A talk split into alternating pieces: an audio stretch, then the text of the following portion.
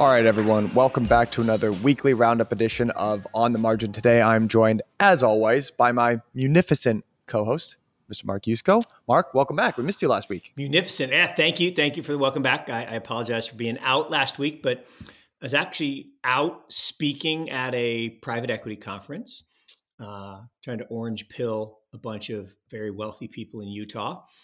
And uh, I think I may, may, yeah, I got the orange shirt on for, for Bitcoin Friday. Um, again, it's too hot to wear pants, so the sock reveal will be boring today. I'm not going to climb up on the table like I normally do. But okay, we got the Bitcoin roller coaster. End of summer roller coaster is back. You know, for my friends at Mount Sox. Uh, so look, sock game is is still good, but today is very special day. Today is our one year anniversary, which means it's our paper anniversary. So I, I, actually got you a little, you know, anniversary present. Did you really? Oh yeah, oh it's paper. That is so nice. That is so nice. It's paper. A one hundred wow. trillion. You are a you are a trillionaire now, Michael. You are a trillionaire. So as as well as munificent, I'm being benefic- beneficent, and a hundred trillion, and this would not buy a loaf of bread a hundred trillion. And again, for people not, you know, playing the game at home, one trillion, not a hundred trillion, one trillion. You and I have to do this show for 31,710 years continuously, which would actually be most unpleasant, and spend a dollar every second. Now I'm good at spending money, but I'm not that good. I mean, Tell you what, Mark, 31,000 years with you does not sound so bad, my friend. So if you'll do a little handshake agreement here. If you handshake me, all right, let's do we'll, it. Uh, we'll let's lock it, it in right now. Let's do it. So we're we're at year one. We're at year one. So we we we need uh, you know thirty one thousand seven hundred nine more. Um, but hey, we can do it. All right, I got to give it to you here. It's my weekly ask for you now. You know, we've got DAS coming up. Mark, you're going to be there in person. This is September 13th and 14th. This is going to be in New York. For those of you who haven't seen Mark do a live talk, it is truly a sight to behold. We've actually got an old YouTube video of him. If you go all the way back, uh, you know, super far back on the Blockworks macro channel, you'll see we got a video of Mark, uh, you know, with the boxing gloves on. It's it's really something. But um, it's it's a great conference, and we actually just recently announced that uh, Dan Morehead. Um, and when the head of uh, digital assets at Temasek is going to be there doing a fireside. Really, really great mix of some of the macro folks that you've seen on this channel. Danielle DiMartino Booth, Mike Green, Alfonso Peccatiello, uh, Dan Tapiero, really, really just going to be a very special institutional connection between traditional finance, asset management, and crypto. So uh, please use code Mike250. 250 get Mike250 gets you $250 off. Jack and I are neck in oh, neck right now. Come on, y'all. Mike 250. Okay, I'm I'm tweeting right now. Mike 250. Let's go, y'all. Come on. Really, really want to win this one. Kate needs this dinner, so please do it for her, if not for me. Um, all right. Come on, um, Jim. Buy one for all the people at your firm. Come on, Jim. I know you're watching. So come on. All right, everyone. Jim Bianco is actually a good segue here into the first topic because we are going to be talking about bonds. So, the three topics that we're going to be covering uh, during this roundup is we're going to be talking about bonds to kick things off. Then we're going to be talking about the U.S. housing market, which I know you and I have talked about a lot, a lot, Mark, in the past. And then we're going to be talking about the labor market because those are some of the biggest takeaways from Jackson Hole. And frankly, I think it's the most important part of what's determining monetary policy and probably the economy moving forward from here over the next three to six months. So I'm going to try to pull this up on my screen, share it. And uh, actually, this is a chart from my colleague Jack Farley. Give me, Jack, we're in competition. I'm still sharing charts that you made be the bigger person here as per usual. But we're looking at a an index that Bloomberg's puts, Bloomberg puts together about uh, U.S. bond market, and as Jim Bianco has actually pointed out, you know the the headline of this of this chart is that it's it's the worst start to bonds, uh, you know, year to date. Basically, ever right. The the kind of headline is this is arbitrary yep. figure. If you're down twenty percent in one year, that's a bear market. The headline is, is the first bear market for bonds in a generation. That's because it's referring to this particular data set here, and that only goes back to 1990. So as Jim correctly points out, it's actually the worst start to the year in for probably more than the last 30 years here. So I guess Mark, when we're looking at this chart, what's your takeaway? Look, um, nothing good happens below the 200-day moving average, so that's first. Uh, the direction of surprises tends to go in where you are relative to that to that line. So when you're above, you get positive surprises. When you're below, you get negative surprises. And we've had negative surprise after negative surprise after negative surprise with respect to to interest rates. And I think most of markets didn't believe that, you know, Jerome the Hawk would be back, right? They they thought that look, when he was appointed, he was buttoned up, he wore his suit and he was Jerome and he was he was going to be this hawkish, you know, uh, Volcker-esque uh, you know guy. And and then he quickly you know once trump started beating on him he quickly became jay the dove.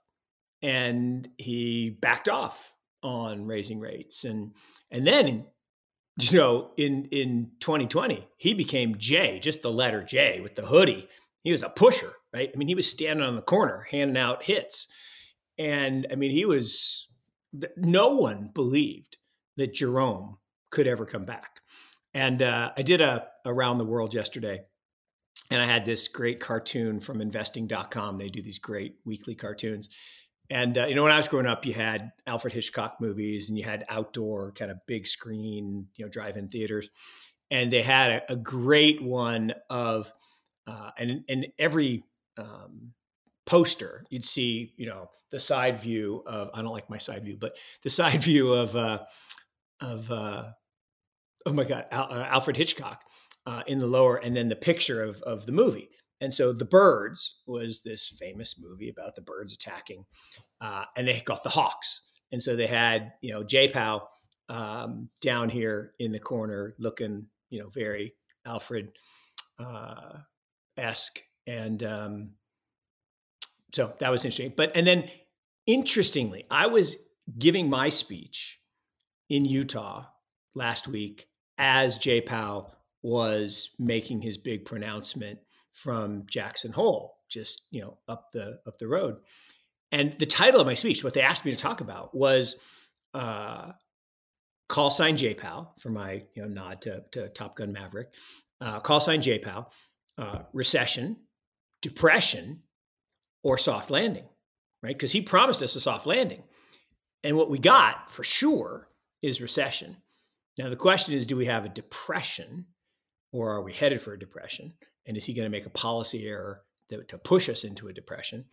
And that was that was the the conversation. But I I think to answer your direct question, the bond market is a reflection of um, fear, and that fear is that the liquidity provision that happened two years ago that resulted in, in why I gave you this $100 trillion bill, that, that we just printed all this money out of thin air. I think people have realized that, that the value of that money is dissipating. And so, with the Fed cranking down, trying to put that liquidity back in the box, I think people are realizing this is this is ugly. And you know, the problem with bonds is after a 35 year bull market where interest rates just went down and down and down and down and down, there are only three things that could happen with bonds, and two of them are bad. Right? You could you could hold them and make your your two percent, and inflation is higher than that, so you lose. You could hold them, and interest rates could actually go up like they did, and you lose money, or in this case, a lot of money. The only good thing is interest rates keep going down. But if that were to happen, it's because recession, depression, and that that may actually still happen. So we'll see. The reason why I wanted to get your take here just on the bond market in general is I feel like that's kind of the the top layer uh, thing, right? I mean, that's the base layer for basically the financial market. I want to see how that's trickling down to mortgages because you and I have talked at, at, large, right, over the course of the last year uh, of our relationship here about the U.S. housing market, the importance of that market, and as we see rates tick up, right, uh, in US Treasuries, the 30 year mortgage rate has responded accordingly. So again, I'm going to share my screen. So this is the US 30 year uh, fixed mortgage rate, right? And as we see the 30 year fixed mortgage rate rise, you know, what we should see is a corresponding drop in the price of US homes. And we are, if not fully seeing that yet, we are beginning to at least. Well, and I don't and I don't think people appreciate how big that move is, mm. right? 30-year rate doubled from 3 to 6. And you know, one of the things that again, you know, your your anniversary gift mm. points out is prices change over time and people don't feel it, don't notice it because it's happening slowly. And so it only affects you if you're coming new into a market. So, you know, like, you know, we, we're newlyweds, so to speak. Right? and and let's see how far we can carry this analogy. yeah, exactly. So if we were out to, to buy a home, uh, the fact is homes are unaffordable, right? Unaffordable. I mean, a starter home, 350, 400, 500K, depending on where you live. I mean, you know, want to buy an apartment in New York City, just nonsense numbers. Oh, no, it's very affordable because the interest rates are so low. Oh, so they, they talk about housing affordability. It's like everything's now payments, right? People don't talk about what a car costs. They talk about, they talk about what the payment is, right? right? And and th- here's a crazy thing that I just learned, and this just blew me away. You know, everyone talks about you know zero interest loans on cars, and you see all the commercials. That's like a tiny fraction of people that get that, mm. that actually have a FICO score that's high enough. The average car loan is double digits. And there's a whole swath of people in this country paying 20 to 29% for car loans. Are you kidding me? I mean, that is that is robbery, that's theft, that's that's egregious. Mm. And so I just don't think people really understand how bad it is. And and for interest rates to go from 3 to 6, you just took a whole swath of people who thought they were going to be able to buy a home. Gone. No chance because the average home price is too high because we have printed too many of these pieces of paper and we have uh, money illusion mm. right? We have this this thing where prices of everything are super high. I i you know this is this is only anecdotal mike what i'll just share. Yeah. So i don't go to the grocery store very often okay full stop you know. Uh, it's not my not, not not part of my job. Um but i you know stacy needed something to finish dinner so i had to get one thing one thing, just one thing. So I walked in and you go right through the produce section to get into the store. And I could not resist summer fruit. So I will just get a couple nectarines, a couple plums, put them in the bag, I get my thing, I walk, pop them down on the scale. $10. Mm. $10 for seven pieces of fruit. I'm like, are you joking? Yeah. I, I I wanted to put them back, but I, I couldn't. And I'm like, and again, I'm not, this is not in a braggadocious way, but how does the average person pay for that? I, I don't like paying for that. And I'm not super wealthy, but that's just, I, it, ah, I was, I was crazed. So I think the reason why we're, why we're highlighting the the price of homes is, is for two key reasons, right? There's that old saying that the housing market is the U.S. economy, right? So the housing market tends to be it's a, it's a lagging, but it's a huge driver of the US economy for two reasons, right? Because one, there's so many different raw materials that go into the building of a home, right? I mean, it, it's a huge economic driver for, you know, when prices of housing go up, then you get new housing starts that, you know, drives directly a whole bunch of different, yep. a whole bunch of economic activity. Furniture, and then you get gardening, and everyone starts then putting, you know, ripping up money and throwing it on your lawn. Right. Like the lawn, it, I think it was created by the Scotts company right? They, they created grass to to take money from us. It's I, I hate my lawn. Yeah. I, I mean, I hate it. it. it. costs me so much money, and I don't even. I mean, I have this little tiny thing, and it just dies. Mm-hmm. And then they're like, "Oh, you need to replace it." Mm. Like, okay, replace it with what? It died, so it's probably going to die again, right? Oh no, no, no. We'll try a different with different seed. No, it dies again. Mm.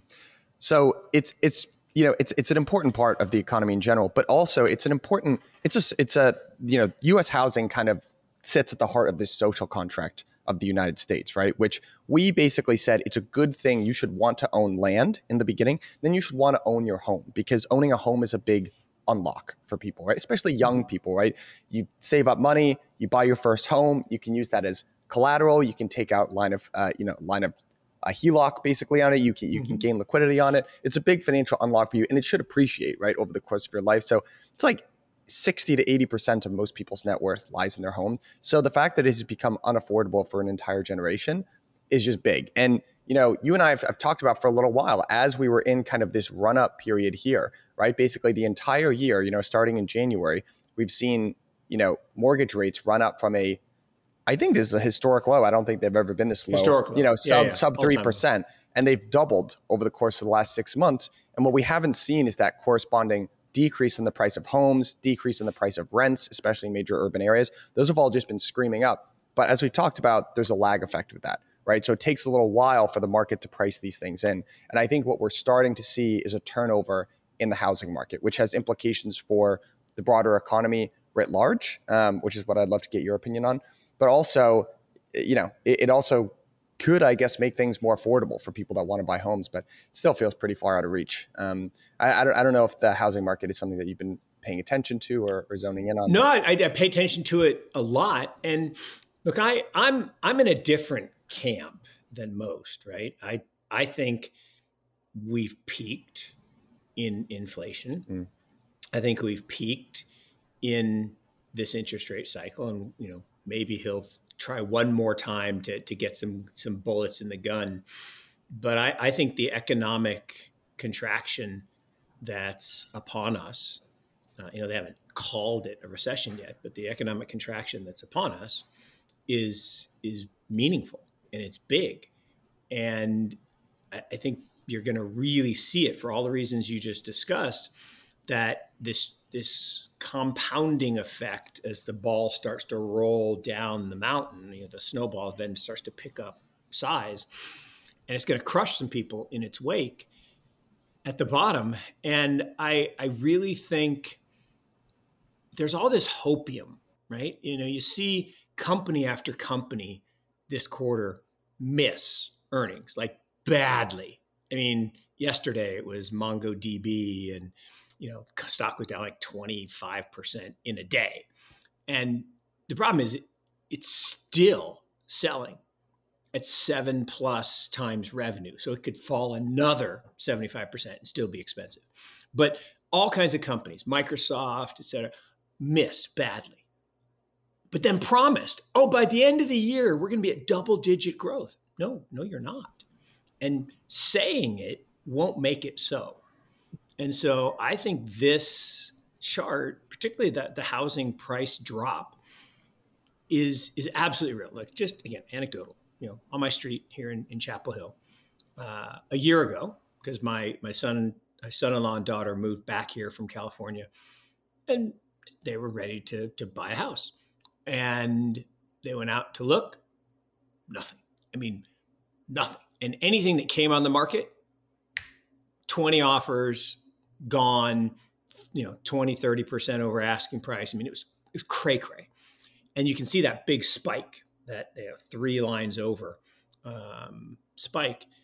And now one just went on the market at the end of the street, another one went on the other end of the street.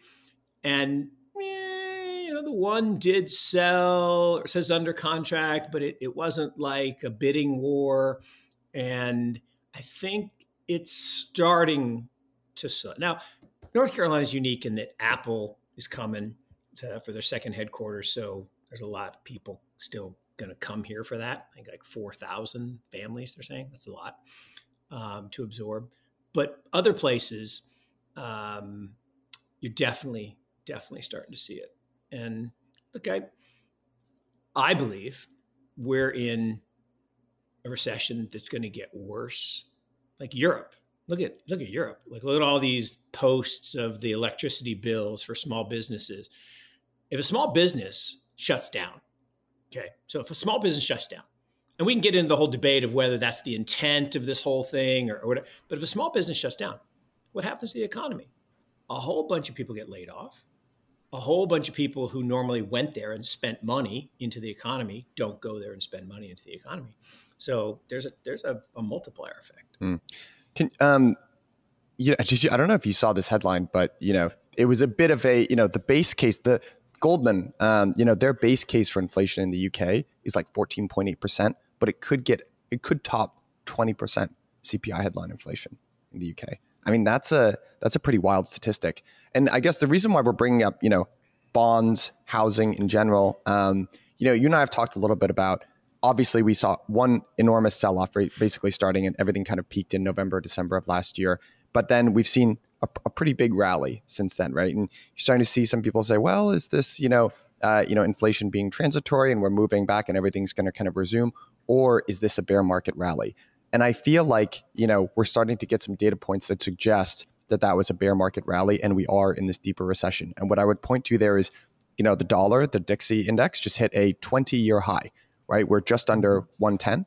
Uh, yields on US Treasuries, the 10 year, is starting to steadily creep up, especially post Jackson Hole.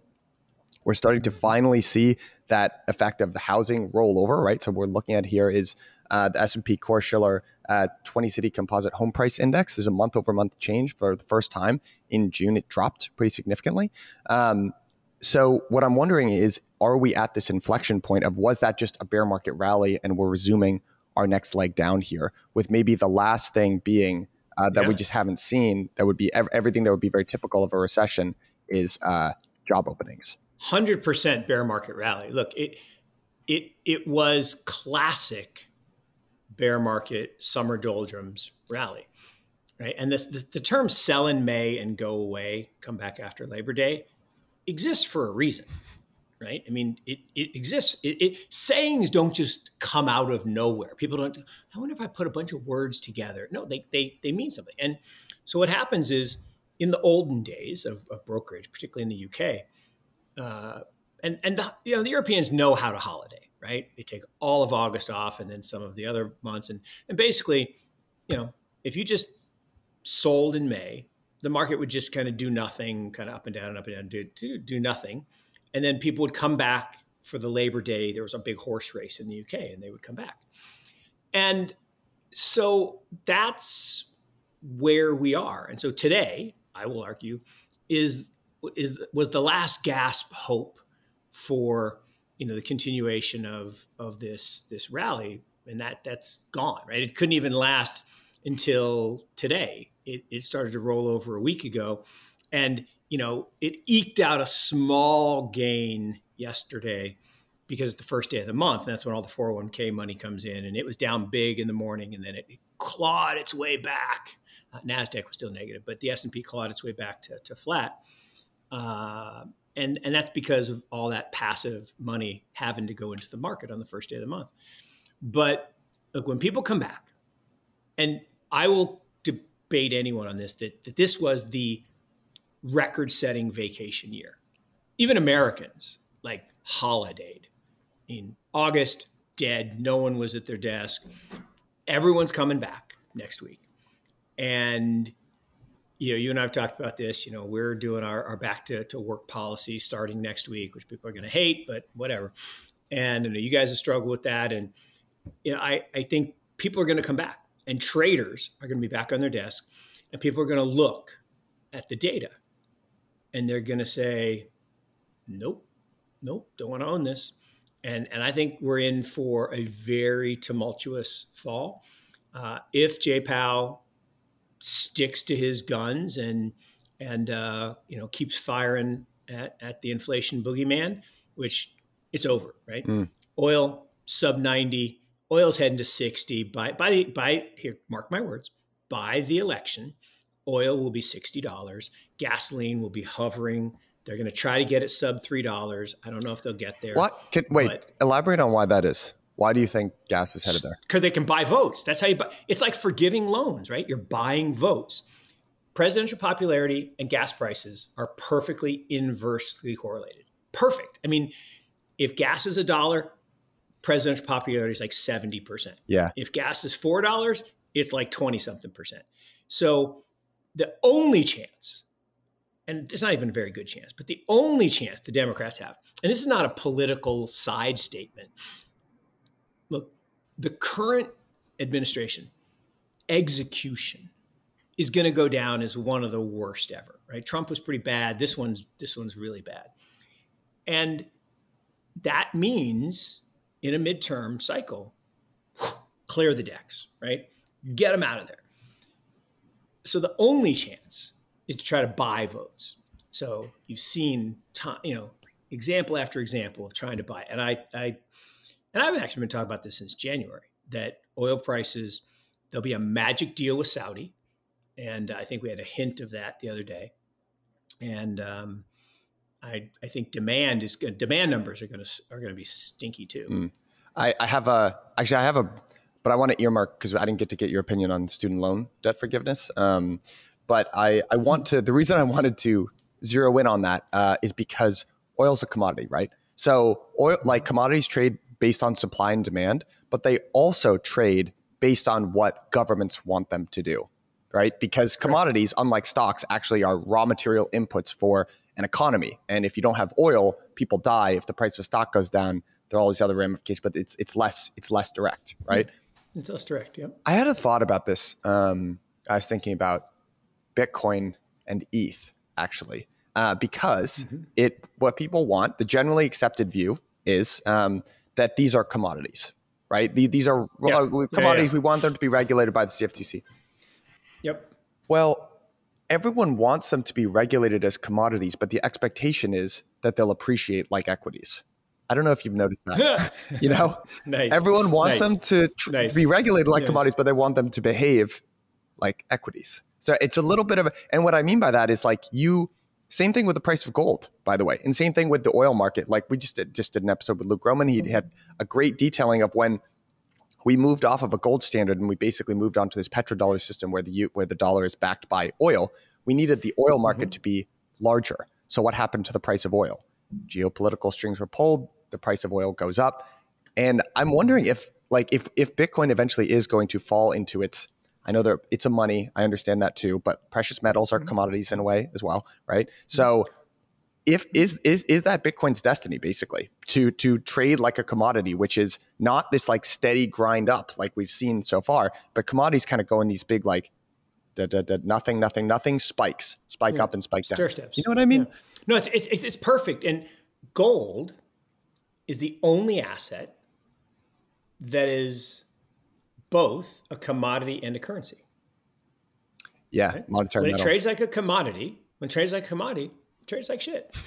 Right? Yeah. You don't want to really own it yeah. because it's not really that exciting. No. And the industrial uses of it are really not that exciting. And so there are lots of times in history where it trades like a commodity and it's really boring. I mean, like this year. Mm. It's just really not that interesting. Now, when it trades like a currency, to your point, that's when it's interesting. And what it is, it's a store of value relative to paper, right? Our paper anniversary versus paper creation. When you can create paper out of nowhere, where you can stack up these, you know, trillion dollar bills and and dilute the value of the currency, what happens is gold isn't priced an ounce of gold is an ounce of gold. Doesn't change, doesn't you can't you can't you can't you know break it, it's an ounce of gold.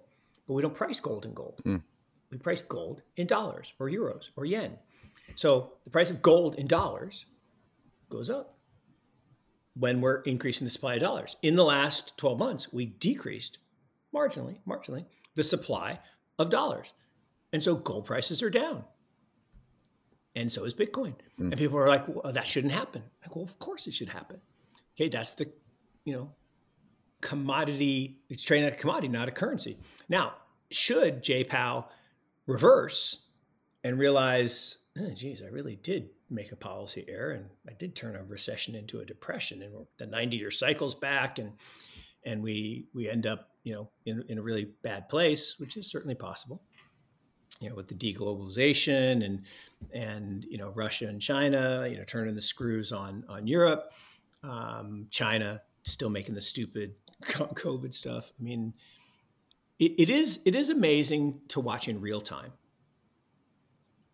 a government make a decision, a policy decision, to slow their economy to the point of stall in their mind to create an opportunity to get a bigger share later. Very dangerous, right? Think about an airplane. You know, stall speed, bad things happen. Mm. You know, if you're just short of stall speed, it's okay. But if you get to stall speed, bad things happen. Yeah.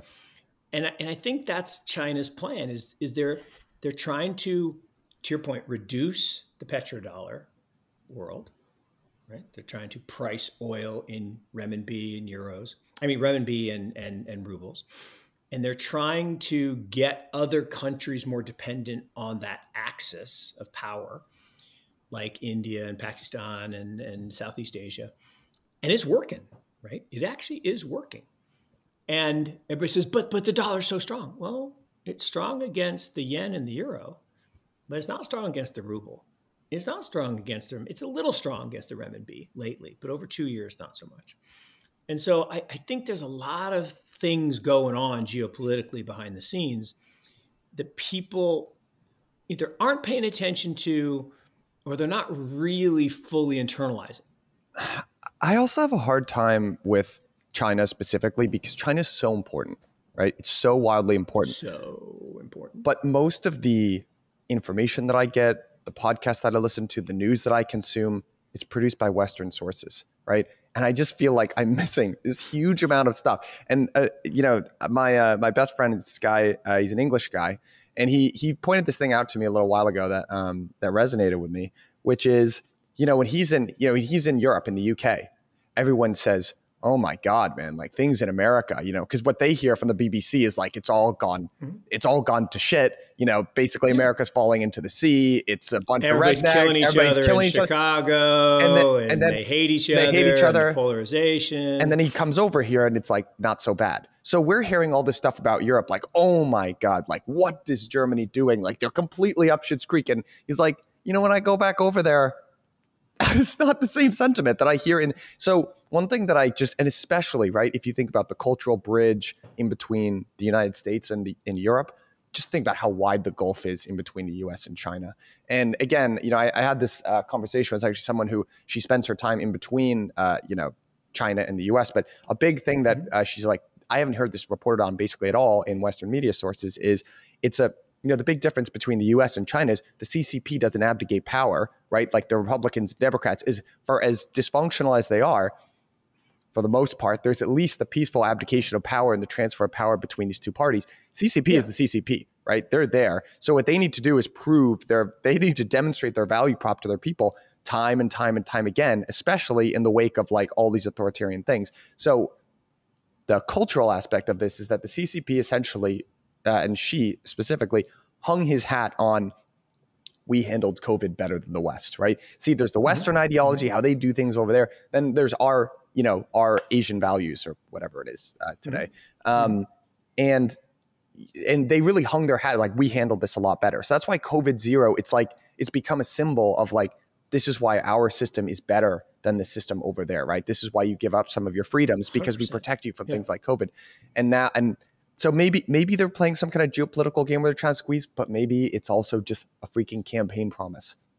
you know, just like anything else. Yeah. No, no, no. It's it's it's again, it's a it's a great analysis, but I I think it's again, we don't have time to, to go all the way into it, but look, it I, I, I drive a Kia Niro. And I just got the email my dad the drives other day a Kia. that I, I know I love my car. And I and but I just got an email from the dealer saying, Hey, your car just turned five uh, and, li- and, literally, and then yesterday in the mail, I got the title, so paid it off. And uh, so I'm like, all right, I'll, I'll go. Maybe it's time I should upgrade. Maybe I should. Maybe I should trade it. None. Zero. Zero. I defy if someone watching can find me a Kia Niro, I will drive to. Well, I guess I'll fly to wherever it is, and then I'll drive it home. But can't get one. And and it's because of this supply chain daisy chain starting from Chinese components and and so it's just there's a lot of things going on that are so interrelated and this idea that that well we in America it doesn't affect us and we're good and we're not going to have a recession and we're not going to slow down and and life is going to be great I don't see it.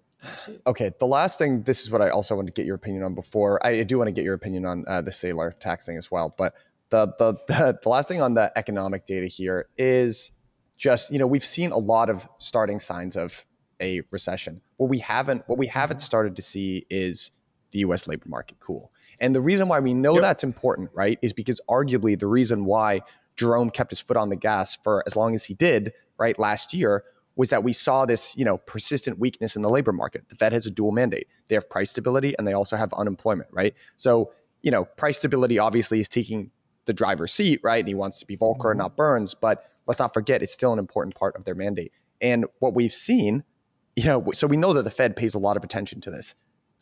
Labor market still looks strong. There are these crazy stats like two open jobs for every unemployed American. So I mean, walk me through. I mean, walk me through why that is when we've seen well, such a. it's it's it's again, it's illusion. That JOLTS number that everybody talks about, the job openings number, people don't understand technology. In the old days, you took out an ad in the local paper for hiring people local because we were local markets. Today, in a remote work world, you don't take out an ad in the San Francisco Chronicle to hire in San Francisco. You take an ad in 50 different states.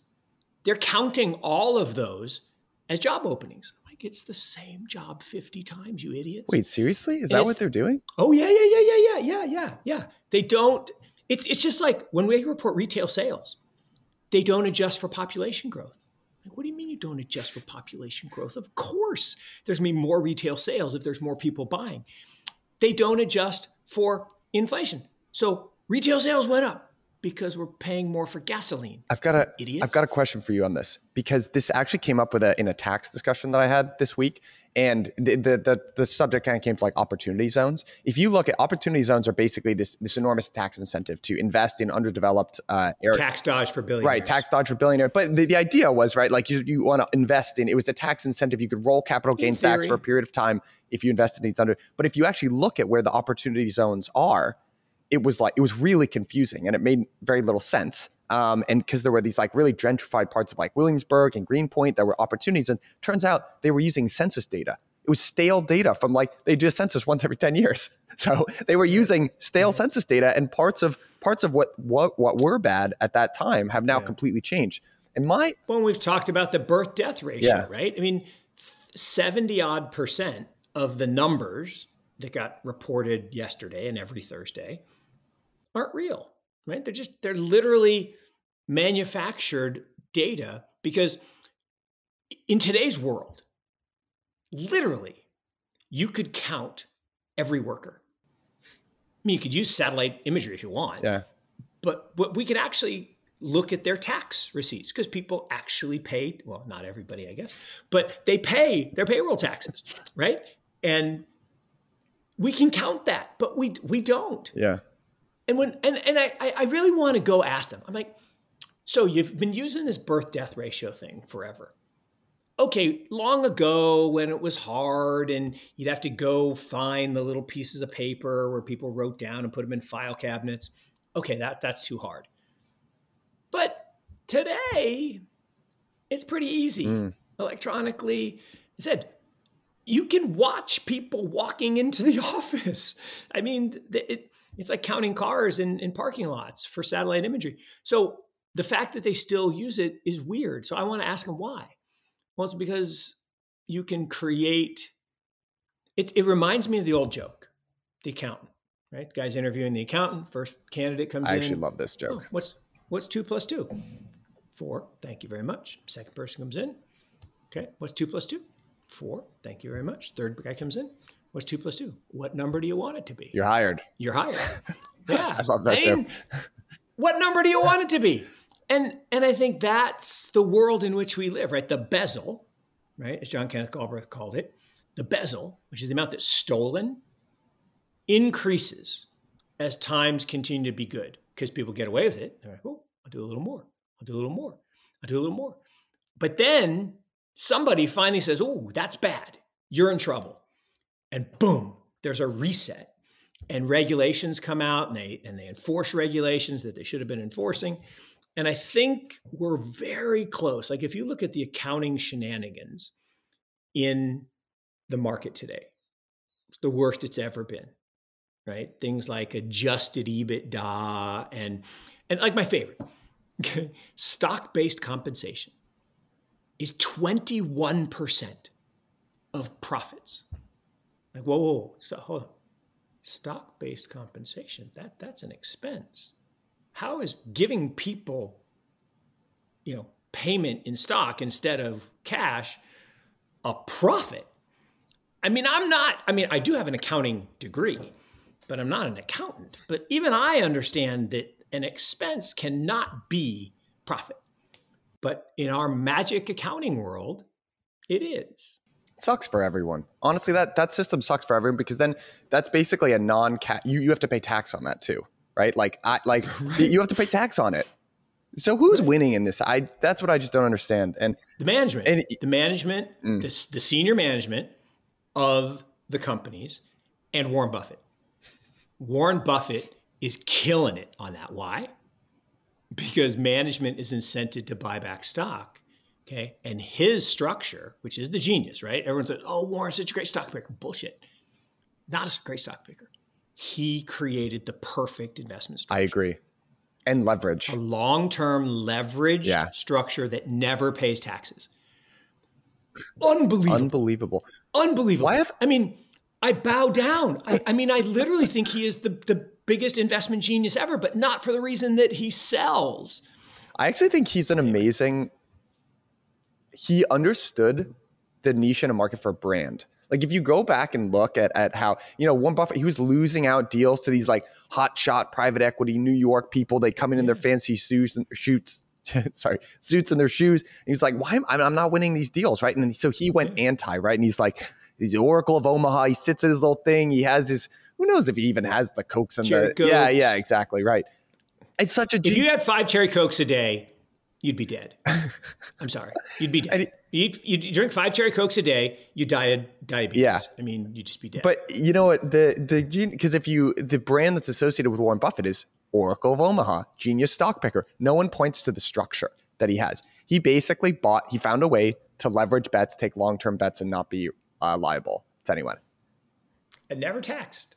And never taxed. In- not ever. Amazing. Yeah, I you got to answer the guy. It is amazing. No, it is amazing, and it's genius. And why other people don't do it, I don't understand. But it is genius. But so JOLTS number maybe not be totally accurate, but it you know it's what I hear. Still, That's what I hear. And again, but I, I look. Does it feel to I, you? It still feels like a hot labor market to me. I'd be curious what you like, what your sense of it is. You know, I know the numbers are saying this, but it's kind of no, jibing look, with what I, I'm seeing out there. I I think what you and I talk, and we talk about this a lot offline, I think what we're both feeling is is an the entitlement generation. I'm gonna sound like an old fogey here, which maybe I am, but the entitlement generation, the participation trophy generation, has this thing like, well, I need a signing bonus. I'm like, you're 23 years old. You don't get a signing bonus. Signing bonuses are for 40 year old people that were trying to lure away from really, you know, high paying companies oh, I, you know, I, I, I don't really need to work on that project unless, you know, I, I get more money. I go, what do you mean? Or just the demands for base salary or things like, uh, it's just, there's a, there's an, those things make us feel like the market's hotter than it is, where people's expectations are irrational. Yeah.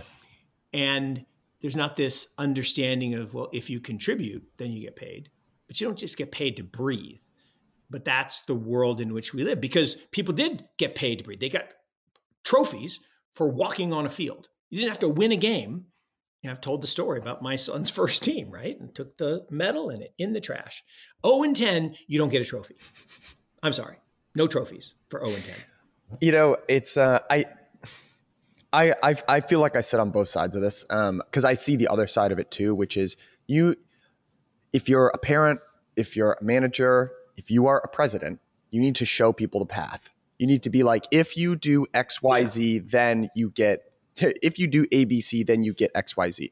I feel like what has gradually happened over the course of a long period of time is how's it right? The important parts of the American social contract, right? Which is buy a home, you know, you get to take vacations, etc. We've like gradually chipped away at it. We've gradually just taken chip after chip after chip, and like nobody told. No, it was never explicitly mentioned, right? It was through maybe well-meaning things. It was like maybe through globalization, maybe it was, but eh, but whatever it was for, I think this probably started with millennials with our like avocado toast, and has now completely come home to roost in Gen Z, which is they're like, I'm not going to be able to do any of the stuff that you guys did, my parents. Right. Right, so why am I even doing anything? You know, why why why like I, then I'm not doing it. I'm not going by your rules. And I think that's what's yeah. happening. So I, I kind of empathize with both. I, I see both sides. No, it's, it. it's a really, it's a really important perspective. And, and, and look, it's, there are things that you need to do. Maybe this is the good segue into to the Saylor thing. There are things that you need to do, even if you don't like it, right? I don't love getting up in the morning. Mm. Let's just be honest. But you know, we record this every Friday at eight o'clock. well, except when I'm on vacation. But um, and I don't like it, but I do it because it's part of life, right? Um, and there are plenty of other things I don't like to do. I don't like to pay taxes, but I pay my taxes. Why? Because that's part of the social contract. And I try to avoid paying excess taxes. Mm-hmm. I like to minimize my taxes, but there's a bright line. There's avoidance, perfectly good, and you should do everything, right? Every trust, every offshore, what, whatever is legal, whatever is determined to be sound, do it. But don't evade. Because if you evade, bad things happen. Mm. And and then the worst part, don't brag about it. right? Yeah. I mean, don't if if you do evade or if you do do something wrong, don't don't brag about it because then you make yourself a target. Yeah. So what we're talking about here is Michael Saylor, right, being in, you know, a, a accused of tax fraud by the Washington D.C. you know district attorney or attorney general, whatever. I mean, you know, the, the, it's both Michael Saylor and MicroStrategy as a whole for having assisted him with evading his taxes. And, and the idea basically is he's been living in DC for the for a period of 10 years, has paid zero income tax. And, you know, to adding, you know, insult to injury, multiple podcasts are now resurfacing clips of saying, like, don't you try to tax me, I'll fake, you know, dying on a boat or I'll move to this state. And it's like, okay, but you didn't do those things. You stayed in DC. Exactly. Um, exactly. You know, you, yeah. if if you had done those things, then you wouldn't have to do to pay the taxes. But you you want to live in the state, and you know, message message to everybody watching. What you do or say on Instagram, podcast, lives forever. People will find it, and don't do stupid stuff where it can be recorded. Yeah. And you know, I I I, I marvel. Uh, I tell I tell the story that you know, when I was taking my my middle son to look at colleges a number of years ago, we were at uh, one of the schools up northeast. It doesn't matter which one, and uh, we're trying to get in this building late at night, and it was locked. And there's this guy sitting out, you know, with a stack of files and a computer. He's like, oh, "I'll let you in." Um, I go, oh, "What are you doing?" He says, "Uh, disqualifying applications." what? He says, yeah, I, I go to the person's Instagram page or, or, you know, Facebook account. And if they got posts of drugs and alcohol, they're out. Like pretty simple criteria because you got lots of applications, few spots. And I was like, wow, okay. I bet the person that, you know, thought they were cool with that beer at that, that high school party didn't really think it would disqualify them from the school they wanted to go to. Yeah. I just, I don't know. I think actions have consequences. I just think actions have consequences. But you know what? What the you know talking about just, I don't know this whole new era that we're in. It's you know what's been a little a bit of a bummer uh, is that it just doesn't seem like we hold our leaders to particularly high standards uh, anymore either. And uh, there mm-hmm. seems to be it just it's almost depressing how predictable it all is because now on Twitter, you know, all the people that worship Saylor's, not like, hey man, you probably should have paid your taxes. It's like well, you know, everyone's the people that you would think are making excuses are making excuses, and you know the other people that feel competitive with Bitcoin are, are tearing them down, and it's just like, well, here's just the objective. Why can't someone just say, hey, you might be a good dude, and I respect this move that you did, but you also should have paid your tax. Those aren't mutually exclusive ideas. I don't understand why I that's said, so unpopular. Here's the thing: if and I don't know all the details, and I'm I'm not, I'm not friendly with with Michael. Um, here's the thing: if if you set up structures in a legal framework that allowed you to have your income in a certain place and and it was shielded from taxation because of those structures which could have absolutely been the case right mm-hmm. now it could have also been the case that he got advice on certain structures and they didn't pass tests. This happened to my dad. My dad worked for uh, not it's not the same thing, but similar in that he worked for a public accounting firm way back in, in the 70s. Mm. And, and the partners all made good money and they didn't want to pay as much in taxes. So they, the company, the firm, actually solicited bids from creative types to package up essentially tax losses. So it was a tax loss harvesting strategy. Make a long story short, it was around hotels. So there's something in the law that allowed you to pass along these losses to offset current income. Totally legal, totally. But here's what happened big recession in 83, and the banks, because they were collapsing, forgave the debt of these real estate developers.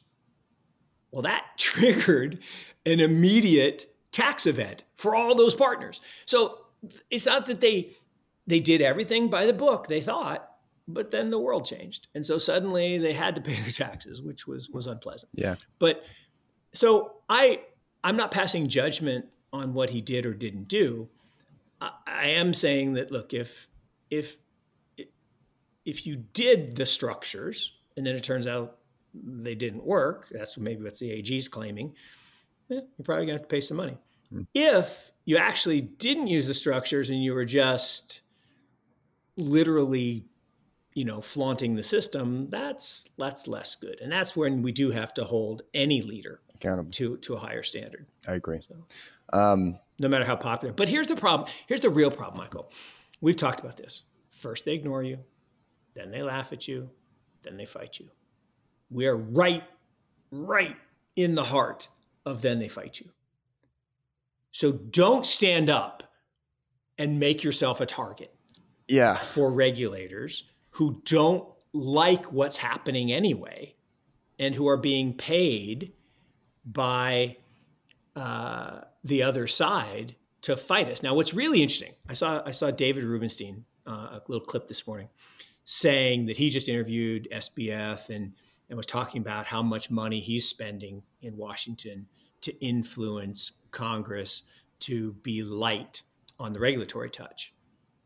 So we do have a spending war going on, right? You got the banks spending big money. I mean, big, and that's, that's all you know, public data, big money to try to put the clamps on crypto. Huge spending going on, and they've been very successful. You know, look what happened to the lenders. Look what's happened to stable coins. I mean, lots of stuff. Yeah. But now there's going to be a, a, a, a, it's literally a war, right? It's a spending war to see who can influence the most. And the best we could hope for is detente, where we just stop shooting each other and killing each other. But don't walk into the middle of that fray and put your hand up and say, "Yeah, I'm untouchable." Bad plan. Bad plan. Yeah. I um the you know the whole one thing that I'm trying to work through mentally as well is uh, you know connecting because I feel really strongly about crypto. This is the industry I'm probably going to spend my entire career in. Mm-hmm. Uh, so I think I feel like it's very exciting. But if we want to connect that to if we want to connect that to some of the problems that we're talking about, the rewriting of the social contract in America, record wealth, inco- income inequality, I, crypto mm-hmm. doesn't solve that. Those issues need to be solved. Crypto doesn't solve those issues. If you go back in history, if you look what needs to happen is a full society needs to correctly state the problems. They need to point at it, and then government needs to be a part of the solution. So I understand it. Again, everyone's perspective. I understand the regulators' perspective, where it's like, hey, you guys are doing this stuff that is, you know, unregistered securities offerings. Uh, you're flouting, you know, KYC AML. Those are bad things. I also understand. I'm probably more in the camp of people in crypto. Is like, hey, guys, we're creating an industry here, and we're trying to innovate. Don't hamper us, or just give us the framework so that we can operate in a compliant way. Which they haven't. Absolutely. Give me the rules. Give me the rules. Just give me the rule book and all. And they just they haven't done it to. But government needs to be part of the solution here. They need to be. They need that. That's what I'm trying to figure out. Is like at some level we can't just be like the government is. It's corrupt and it's lost and I don't know that. Well, no, and and I, I will give. It's the, probably the only thing I'll compliment Biden on. Um, which is not a political leaning statement. I mean, I I just think he's been I just I just think he's been one of the worst execution administrators I've ever seen. Mm. I, I, just I just I just disagree after disagree But the one thing I, I, I will give him credit, the executive order on crypto, a plus. I agree. Right. Yeah. Wasn't heavy handed. It was okay, y'all, different regulatory, get together and come back to me with a plan on on how you're going to divvy up the power and who's going to do what. That was that was measured. It was actually kind of set out a nice little framework. So but I'll give you I'll give you an A for that. And um, they said up to Gensler taking over, I give the SEC an A. I thought Jay Clayton did an unbelievably good job being prudent, being consistent. Consistency is all we want, right? If I know the rules and I know they're not going to change, I can play the game. But if the rules are constantly changing, I mean, imagine being up to, to bat and you know you got two strikes and then the ump says you're out. What do you mean? I got another pitch? No, no, no. I just changed the rules. Two strikes, you're out. I, I got I got to get home. So you can't change the rules in the middle of the game. Agreed. I'm completely I, am completely on that page. Um, actually, let's just do super quick lightning round. What did you think of the ten thousand uh, dollar up to twenty for Pell Grant uh, recipients? What did you think of the student you know, debt forgiveness? Normally, I would say dumbest idea ever. Hate, but my wife turned me around. She did some work, right? She actually did some work and and and looked at some opinions, and I I don't like the idea of canceling debt because somebody's liability is someone else's asset. I hate that, right? If I bought a bond backed by that debt, well, how do I get paid? Well, the government is assuming that liability. So, in theory, the asset holders can be made whole. Okay. Well, who's going to pay right for the government? Everyone. Well, taxes, everyone. Okay, so now I don't love that, but here's here's what I what I I believe in social safety net absolutely believe it. And I believe that if you try and you succeed, you shouldn't get it. Right? Like I believe, now probably going to pay for this later, but I believe that I've been paying in Social Security my whole life, and touch wood, you know, been lucky, and I don't, I shouldn't get to claim it. It's like you pay your insurance premiums on your house. Your house does not burn down. Please don't burn down. Okay, you don't get your premiums back. Now, we don't run it like an insurance company. We don't invest the proceeds and, and make it work like Temasek does or government of Singapore. But that said, I do think that if you tried to get a degree and you, you went to trade school and you, you, you know, incurred some debt, and you became an electrician and you're making a good living, nope, I don't believe you should get your debt repaid. If you went, got that degree, didn't make it as an electrician, got laid off, you're working at fast food, minimum wage. I'm okay with that. You know? So there's a level of if you tried and failed, that's what the social safety net's for. To make it blanket for everybody, I don't like. And then she pointed out, and maybe this is a little urban legend and maybe it's a little out of place, but I do I do agree that the New York and California had free public education, public university education. And the Reagan administration had this guy said, and this is the quote, and again, I don't know if it's urban legend or, or real, um, that the problem is we're creating an educated proletariat. That's bad. Because here's the thing go back to the framers. Who got to vote? Wealthy, landed gentry, white males. Women didn't vote people of color didn't vote. Why? Well, they weren't educated. It was only the educated that vote because we're the only ones that know how the go- so as much as we love what the framers wrote, you know, the, the Declaration of Independence and all that good stuff, and mm-hmm. there was some badness at the top, right? Mm-hmm. So fine, I'm okay with the rules we have, amendments and all that good stuff. But here's here's where it gets weird if suddenly we've made a system which allows a greater portion of the population to become educated and they were using government resources to facilitate that it's like head start my big thing. I think head start should be fully funded by the government. It's the most important thing we can do. It could end a lot of the poverty and a lot of the you know you know people going to prison. It's all about second grade reading score. But that's the first thing they cut, right? Because it's easy. Well, if that move was deliberate to create a make it harder for people to get educated and raise themselves out of poverty. I don't like that. So again, I don't know if it's true. I think it probably is true. And that encouraged a whole swath of people, primarily people of color and uh, lower incomes, to have to take out loans. Some did get good jobs and, and went on to, to, to, to survive and thrive and, and, and excel. But in, in many cases, you ended up just with a lot of debt and not that much better of a position. I'm, I'm, I'm actually okay with forgiving that. Yeah. That's a long answer to the question, but I, I, I think I've changed a little bit in that at first I thought it was a dumb idea. Now I'll say for a certain percentage of people, I think it actually does make some sense. Uh, first of all, I think it's great to change your mind. And props to you and your wife's relationship. She's getting you to change your mind. That's awesome. Uh, as far in as you guys are, that that just brings a smile to my face. Uh, the you know honestly, the way I feel about it is I'm completely torn because I think that I basically my if I had to do a maxim here, invest in the youth. And you know, I kind of heard this thing where it's mm-hmm. like, oh, forgiveness. First of all, student loan debt, the percentage rates on that are so much higher than many other. They're I'm like it's like right. six or seven percent in many cases. Yep. That's extremely high. Um, and I just think unburdening a group of like the the youth is that's a good investment in the future, right? If like X percentage of those people do on the margin, you know, slightly more activity, like it, it should pay for itself. But it's also, you know, it's like if you have five kids, you give dessert to one of them and see how happy everyone is. It's just it's very difficult to give handouts to small, and it's just one more data point in, you know, we've been kind of outlining these two potential futures for the U.S.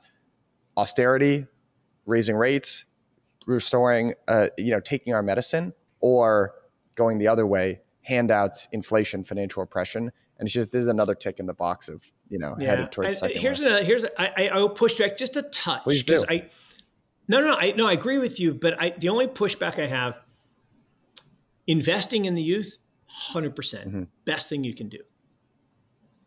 Here's the problem. Does forgiving the debt actually invest? Have you increased that person's skills? Have you given them a better future?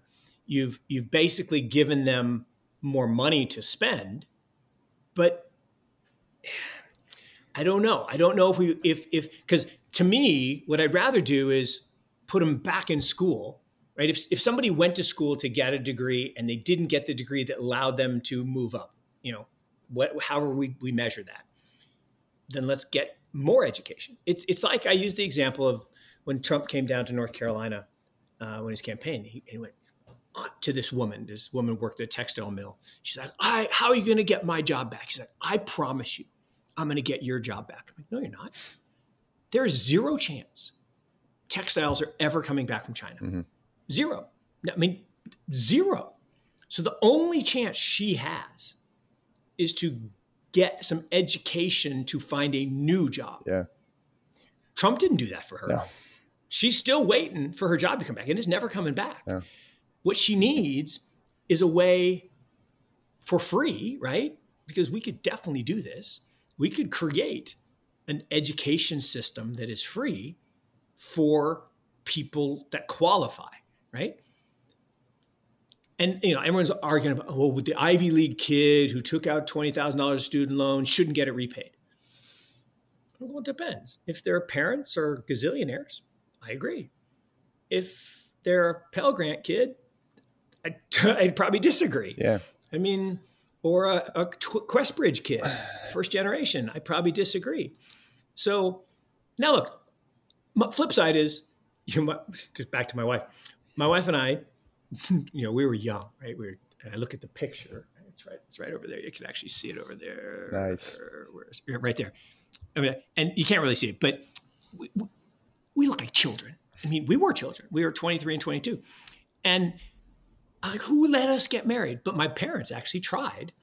Like, well, you know, if you guys get married, we're not paying for your second year of business school. Thinking that might deter us to wait a year. Like, yeah, whatever. I'll just get loans.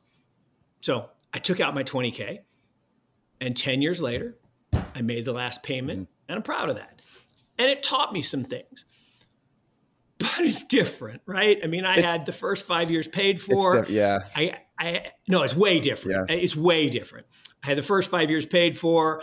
I got a job. Now, it wasn't making a lot of money, $35,000 way back when, but I got a good job. I wasn't working at a McDonald's or a Wendy's and, and trying to claw my way up. I, I got a good job in an insurance company and and and you know I, I, I made it work. But I do remember borrowing from one credit card to pay off another credit card in my early days, yeah. and and I and I did it, and and I survived it, and I and I did learn about discipline. I learned about budgeting, and I learned, and all those are good things. But at the end of the day, I'm privileged, right? I mean, I, I know I had a way big head start relative to most people, and I'm grateful yeah. for my parents, and I'm grateful for for for just you know that blessing from above. But I I actually do feel really strongly about this, and I've, I've actually done a lot. I, I don't I mean like I don't mean again a braggadocio way, but you know I do have multiple foundations that focus only on early childhood education. Mm-hmm. I do believe in this. I do I think you know we we we can make a difference. And i i think if if we had leaders who focused on the problem as opposed to buying votes i believe this is a stunt to buy votes. I believe it's nothing more than that. Now some good will come of it yeah i believe. I agree. Um, but i think it should be a a more blanket plan to raise up to invest in those youth and this again long way of, of agreeing that your point invest in youth is always a good investment. Mm. but i don't think this is that. I, I really don't. Yeah. mark unfortunately we've run out of time. Best hour of my week my yep. friend. One year. I will see you awesome. same time next week. Awesome. Congrats. Thank you for thank you for the invitation originally. Thank you for for making this uh, so much fun. And uh, i look forward to the next 31709 years together. Me too. Me too. Cheers, buddy. Bye.